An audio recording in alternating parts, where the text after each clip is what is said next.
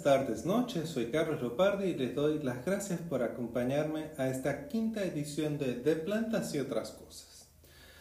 Hoy platicaremos acerca de la fotosíntesis, ese increíble proceso por el cual las plantas y otros organismos fotosintéticos transforman la energía del sol en energía química. De hecho, la fotosíntesis es el único proceso de importancia biológica capaz de cosechar la energía del sol algo de lo que todos los consumidores, carnívoros, herbívoros, detritívoros, etc., nos beneficiamos. Este proceso, a pesar de ser increíblemente complejo, puede resumirse en una ecuación muy sencilla que seguramente han visto en los libros del texto. Seis moléculas de dióxido de carbono más una molécula de agua van a producir carbohidratos, una molécula de sacarosa y seis moléculas de oxígeno. Para que esa ecuación se haga realidad, hay dos momentos. La primera, o el primer momento, ocupa luz y culmina en la producción de dos moléculas o de dos grupos de moléculas de alta energía. Uno es el adenosintrifosfato, conocido como ATP, y el otro se le conoce en breve como NADPH. El nombre completo es nicotinamina adenina dinucleótido fosfato reducido. Estas moléculas, que son de altísima energía, se ocupan en el segundo momento, en la que ocurre la síntesis de los carbohidratos. Antes de entrar a más detalles, me gustaría platicar acerca de la luz. Fíjense que la luz tiene características físicas fascinantes que corresponden a onda y a partículas. O sea, la luz es una onda y una partícula al mismo tiempo. Es una onda electromagnética que contiene campos oscilatorios y magnéticos que son perpendiculares entre sí. Pero así como es una onda, también es una partícula llamada fotón. Y en cada partícula de luz hay cierta cantidad de energía llamada cuanto. Hay cuantos de luz. La energía de cada fotón depende de su longitud de onda. Así que la luz emitida por el Sol la podríamos interpretar como una lluvia de fotones de diferentes longitudes de onda. Pensando en esta lluvia de partículas energéticas, ¿se imaginan la cantidad de energía que emite el Sol y cuánta de esa energía llega a la Tierra? Muchísima. Pero solamente una fracción es aprovechada por las plantas. De hecho, de todo el espectro que emite el Sol, solo una fracción es fotosintéticamente activa y va de los 400 a los 700 nanómetros de longitud de onda. Más o menos esto es en el espectro visible de las bandas que van del azul y el morado hasta el rojo. De hecho, las plantas absorben más en esta banda, en estas bandas que en cualquier otra, en particular en azul morado y en rojo.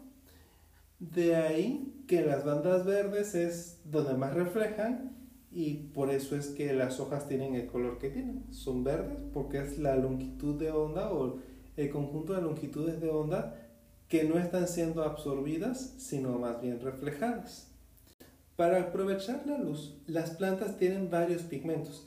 Algunas, como las clorofilas, participan directamente en el proceso de cosechar esta energía mientras que otros como los carotenos se encargan de evitar que las plantas sufran daños por, exceso de luz. ¿sí? Los carotenos funcionan como los bloqueadores solares que quizás usted haya utilizado cuando va a la playa. Pensando en las clorofilas, que juegan un papel importantísimo en la cosecha de energía del sol. Estas no están flotando eh, en las hojas o en los cloroplastos, sino que más bien forman parte de sistemas altamente organizados que se encuentran allí precisamente en estos organelos llamados cloroplastos. Asimismo, las clorofilas tienen un límite que se conoce como eficiencia cuántica, que es la medida de cuántos de los fotones absorbidos realmente se guardan como productos químicos. Para que se dé una idea, toma unos 10 fotones que se genera una molécula de oxígeno y aproximadamente unos 60 la producción de una molécula de sacarosa. Si lo vemos como eficiencia, del 100% de los fotones que absorbe una planta, con metabolismo C3, como el frijol, aproximadamente el 4% se transforma en productos químicos y en plantas como la C4, que son los pastos, las gramíneas, estas rondan alrededor del 6% de eficiencia fotosintética. Hay una diferencia enorme entre la cantidad de, de, energía que potencialmente se podría asimilar y la que realmente se asimila. Y aún así, ¿qué tal es suficiente para mantener funcionando la biosfera? Como les mencioné antes, las clorofilas se encuentran en los cloroplastos, específicamente en unos complejos que se llaman antenas que están asociados a los fotosistemas. Los fotosistemas son complejos proteicos que están insertos en la membrana de los tilacoides. Los tilacoides son sistemas de membrana que están dentro de los cloroplastos. Estos complejos o sistemas antena son variados según el organismo analizado. Hay un montón de, complejos antena con diferentes eficiencias. Sin embargo, sus centros de reacción, o sea, donde ocurre la transferencia final de energía hacia la cadena transportadora de electrones que veremos más adelante, está altamente conservado. Estas antenas son sistemas que funcionan para cosechar y transmitir la energía de forma eficiente. En el caso de las plantas pueden tener hasta 200 a 300 moléculas de clorofila por centro de reacción. Como puede observar, las clorofilas están asociadas a complejos proteicos que forman parte de la membrana de los tilacoides. Estos complejos proteicos son precisamente los fotosistemas. Esa energía recolectada por los fotosistemas se utiliza para formar un gradiente electroquímico entre el estroma del cloroplasto y el lumen del tilacoide. Como consecuencia, el funcionamiento de la cadena transportadora de electrones. Gracias a este gradiente electroquímico se forman estas moléculas energéticas que les mencioné al principio, el ATP y el NADPH. Hasta aquí se han mencionado las clorofilas, los complejos antenas, los fotosistemas y alguna mención ha habido a la cadena transportadora de electrones. Estos son algunos de los, de los elementos que conforman el mecanismo que hace que funcione la fotosíntesis. Si se ve más a detalle, se encuentra que como, como proceso está compartimentalizada y ocurre gracias a los fotosistemas que existen, que son el 2 y el 1. El número hace referencia al orden en que fueron descubiertos, no al, no al orden de funcionamiento como veremos más adelante. Ambos fotosistemas están separados espacialmente y tienen sensibilidades a distintos tipos de luz, pero están conectados a través de la cadena transportadora de electrones. El fotosistema 1 absorbe longitudes de onda superiores a 700 nanómetros. Es un reductor fuerte capaz de reducir el NADP a NADPH. Mientras que el fotosistema 2 prefiere longitudes de ondas alrededor de 680 nanómetros y es un oxidante fuerte, tan fuerte que puede oxidar, o sea, romper las moléculas de agua. Aquí es importante destacar que la fotosíntesis es el único mecanismo biológico conocido que es capaz de oxidar una molécula de agua y por lo tanto es responsable de prácticamente todo el oxígeno que existe en el planeta. Ahora, los fotosistemas no trabajan solos, sino que se conectan con la, a través de la cadena transportadora de electrones. Para entender un poco cómo es esta conexión, vamos a describir un poquito el asunto de cómo están los cloroplastos. Quizás ustedes lo han visto en los esquemas que vienen en los libros de texto. Pero para recordarles, el cloroplasto tiene en su interior todo un sistema de membranas que se llama tilacoides, en donde esta membrana a veces tiene o con frecuencia tiene estructuras como apiladas. A estas estructuras apiladas se les llama grana y normalmente se representan en los esquemas como pilas de monedas o parecidas a pilas de monedas, ¿no? En donde la membrana no forma estas estructuras apiladas, se le llama lamela y entonces se hace la distinción entre la grana y la lamela del estroma. El espacio que está al exterior de la membrana del tilacoide, pero dentro del cloroplasto, se llama estroma. Y el espacio que está al interior de la membrana tilacoide se llama lumen. Todas las membranas al interior del cloroplasto están conectadas, forman parte de un continuo y de un mismo sistema. Teniendo lo anterior en mente, ahora sí, entramos en más detalles. El fotosistema 2 se encuentra principalmente en los conjuntos membranosos apilados, en la grana, mientras que fotosistema 1 se encuentra en las láminas del estromas y en los márgenes de la grana.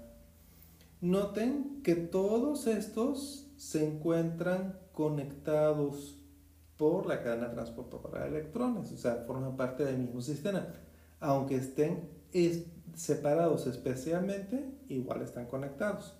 La ATP sintasa, que aprovecha el gradiente electroquímico de protones, se encuentra en las lamelas del estroma y los márgenes de la grana. El citocromo B6F se encuentra distribuido de forma homogénea por todas las membranas internas del cloroplasto, al igual que la plastoquinona. En el caso de la plastocianina está en el lumen del tilarcoide. La plastoquinona, el citocromo y la plastocianina se encargan de conectar a los dos fotosistemas. Y todo el conjunto, plastoquinona, citocromo, plastocianina, fotosistemas, conforman lo que se conoce como la cadena transportadora de electrones, que a grandes rasgos funciona como sigue. El fotosistema 2 recoge la energía del Sol y la utiliza para romper una molécula de agua en protones y oxígeno. Esto ocurre en el lumen del tilacoide. Esta reacción inicia una reacción en cadena, vamos a llamarla así, en la que la energía pasa como una papa caliente del fotosistema 2 a la plastoquinona, que al recibirla toma protones del estroma, se transforma en plastohidroquinona. Esta proteína, al ceder su energía al complejo proteico citocromo B6F, suelta los protones que tomó del estroma en el lumen. El citocromo B6F, por su parte, toma la energía de la plastoquinona y la cede a la plastocianina, quien la va a pasar al fotosistema 1, quien complementará esa energía que está recibiendo con energía del sol. ¿Para qué? Para que a través de dos proteínas que tiene acopladas, una llamada ferrodoxina y la otra ferrodoxina NADP reductasa, es capaz de transformar o de reducir el NADP a NADPH. La energía que se han pasado las proteínas que integran la cadena transportadora de electrones como si fuesen una papa caliente se conoce como electrones. Por eso se llama cadena transportadora de electrones. Y todo el proceso descrito desde que se recolecta la luz o los fotones hasta que termina la cadena dura alrededor de 200 picosegundos.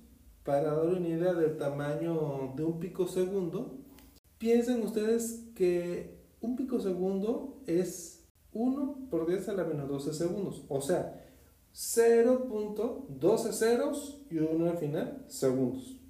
Es una cantidad realmente diminuta. La ATP sintasa, que la mencionamos antes pero no la incluimos como tal dentro de la cadena, no recibe electrones, pero aprovecha el gradiente de protones que están creando que se crean durante el flujo de la cadena y ese gradiente de protones lo utiliza para generar ATP o adenosine-trifosfato. Las moléculas de NADP y ATP que se generan con la actividad de la cadena transportadora de electrones se utilizan en el ciclo de Calvin para la síntesis de carbohidratos. Pero antes de pasar a eso, debes considerar que, aunque los fotosistemas están diseñados para absorber grandes cantidades de energía, el exceso de esta puede ser dañino e incluso puede provocar la aparición de sustancias tóxicas para la célula. Para evitar la fotoinhibición o el fotodaño, hay varios mecanismos. Uno es el uso de carotenoides, que son fotoprotectores. Otros pigmentos fotoprotectores son las antofilas. En ambos casos se disipa el exceso de energía transformando formas altamente energéticas en otras de menor energía, como el calor. Los fotosistemas también cuentan con una proteína llamada D2, que en caso de exceso de energía funciona como un fusible. Se daña, todo lo demás es reciclado, pero implica que hay que desarmar el fotosistema colocar la proteína de 2 nueva y volver a ensamblar. Pero es mucho más fácil reemplazar una proteína que reemplazar todas las proteínas que conforman estos complejos. Además, el apilamiento de los tilacoides permite la partición de energía entre los fotosistemas, que incluso tienen una transferencia dinámica y funcionan mejor bajo distintas condiciones de iluminación. El siguiente paso es el ciclo de Calvin-Benson. Este ciclo que ocurre en el estroma retoma la energía en forma de NDPH que se produce durante la fase anterior, la fase luminosa. Aunque el ciclo de Calvin-Benson no requiere de manera directa luz para funcionar, está regulado por la fase luminosa, ya que el funcionamiento de la cadena transportadora de electrones bombea protones del estroma al lumen del tilacoide y con esto hace el pH del estroma, donde ocurre el ciclo de Calvin, ligeramente más alcalino. Si no ocurre este cambio de pH en el estroma, no se activan las enzimas del ciclo de Calvin-Benson. Hay otros puntos de control, pero este es uno que a mí me llama la atención. El ciclo de Calvin-Benson puede ser dividido en tres grandes fases. La carboxilación, en donde el carbono, el dióxido de carbono inorgánico es incorporado a una molécula orgánica aceptora de 5 carbonos. Esta molécula se conoce como ribulosa 1,5-bifosfato y la enzima que hace esto se llama ribuloso 1,5-bifosfato carboxilasa oxigenasa. Noten ustedes que la misma enzima que puede captar a carbono también es afín al oxígeno. Esta actividad o este paso de la captura de ese carbono para iniciar su proceso de asimilación a través del rubisco, como se le conoce en breve a esta enzima, genera dos moléculas intermedias de tres carbonos. Usualmente el 3-fosfolicerato. En el segundo paso, que se conoce como la reducción, estas moléculas son transformadas a triosafosfato, usualmente gliceraldehído 3-fosfato, por reacciones enzimáticas que utilizan la energía recabada durante la fase luminosa, el ATP y el NADPH. Estas triosafosfatos luego son transformadas o pueden ser transformadas en el mismo cloroplasto por almidón o en sacarosa en el citosol. La tercera fase es la de regeneración.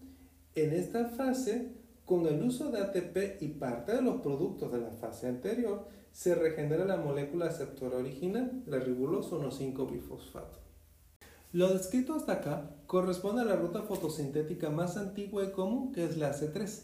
Sin embargo, esta ruta fotosintética es eficiente en climas frescos y templados.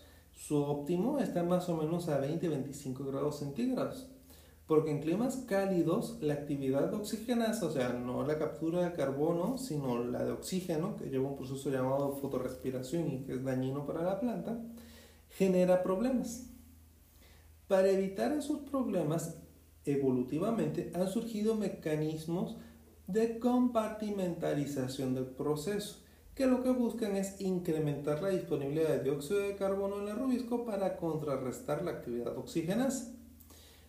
La ruta C4 implica una separación espacial del proceso utilizando una anatomía muy particular en la que coexisten células de mesófilo que capturan el dióxido de carbono en un compuesto de cuatro carbonos y se lo proporcionan a unas células más grandotas que conforman una vaina alrededor de los haces vasculares que se van a encargar de asimilarlo. La anatomía C4 evolucionó en condiciones de bajas concentraciones de dióxido de carbono en la atmósfera, por lo que es muy eficiente para la captura del carbono. No por nada, algunas de las plantas más productivas del planeta, como el, como el maíz, la caña, el sorgo, ocupan esta ruta. Esta ruta fotosintética tiene una temperatura óptima de trabajo de entre los 25 a los 35 grados centígrados. La tercera ruta fotosintética es la del metabolismo ácido de las crasuláceas, también conocida como CAM. Esta ruta es un mecanismo para concentrar dióxido de carbono y conservar al máximo el agua, por lo que es propia de plantas de clima árido, como las suculentas, por ejemplo los cactus y los agaves. A diferencia de las rutas C3 y C4, las CAM tienen un mesófilo compacto con unas células muy grandes que almacenan agua, por eso las hojas normalmente son gorditas. Estas plantas normalmente mantienen sus estomas cerrados durante el día y los abren al anochecer para captar el dióxido de carbono que es almacenado en las vacuolas de las células del mesófilo. en forma de un compuesto de cuatro carbonos, usualmente el ácido málico. Este carbono es utilizado durante el día para la fotosíntesis. Con la separación temporal entre la captura y la asimilación del carbono, la planta logra maximizar la eficiencia en el uso del agua. Entonces, como repaso, hoy platicamos sobre la fotosíntesis. Se mencionó que este proceso tiene dos fases, una en la que se cosecha la luz del sol y otra en la que se asimila el carbono con la energía cosechada. Además, se dijo que hay tres rutas, una en la que no hay separación de ningún tipo entre la captura y la asimilación del carbono. Esta se conoce como la C3 y es la ruta más antigua y funciona bien en climas frescos o templados. Las otras dos rutas son mecanismos para concentrar carbono en climas cálidos como la C4, en donde hay una separación espacial de la captura y la asimilación del carbono. La ruta, CAM, además de concentrar el carbono, es increíblemente eficiente en el uso del agua y su mecanismo implica una separación temporal entre la captura y la asimilación del carbono. Hasta aquí llegamos hoy. Antes de despedirme quisiera dejarte algunas preguntas para meditar. ¿Cómo crees que el cambio climático afecta a los diferentes tipos de fotosíntesis? Desde el punto de vista de cultivos, ¿cuáles son C3 cuál es E4 y cuál es CAM. ¿Cómo afectarían el cambio climático? Algunas de las cosas que te gusta consumir, llámese si te gusta el maíz, si te gusta comer arroz, si te gusta comer trigo, ¿qué tipo de fotosistema o qué mecanismo fotosintético usa? ¿Qué pasaría con los ecosistemas que conoces si aumenta o disminuye la temperatura del planeta? Si quieres puedes compartir tus respuestas conmigo a través de esta plataforma o de mi Twitter arroba leopardiverde. En el próximo episodio platicaremos acerca de cómo las plantas mueven la savia elaborada por el floema, así como trataremos conceptos como órganos fuentes, sumidero y otros relevantes para la distribución de los fotoasimilados. Soy Carlos Leopardi y esto fue De Plantas y otras cosas. Muchas gracias por acompañarme y hasta la próxima emisión. Thank you.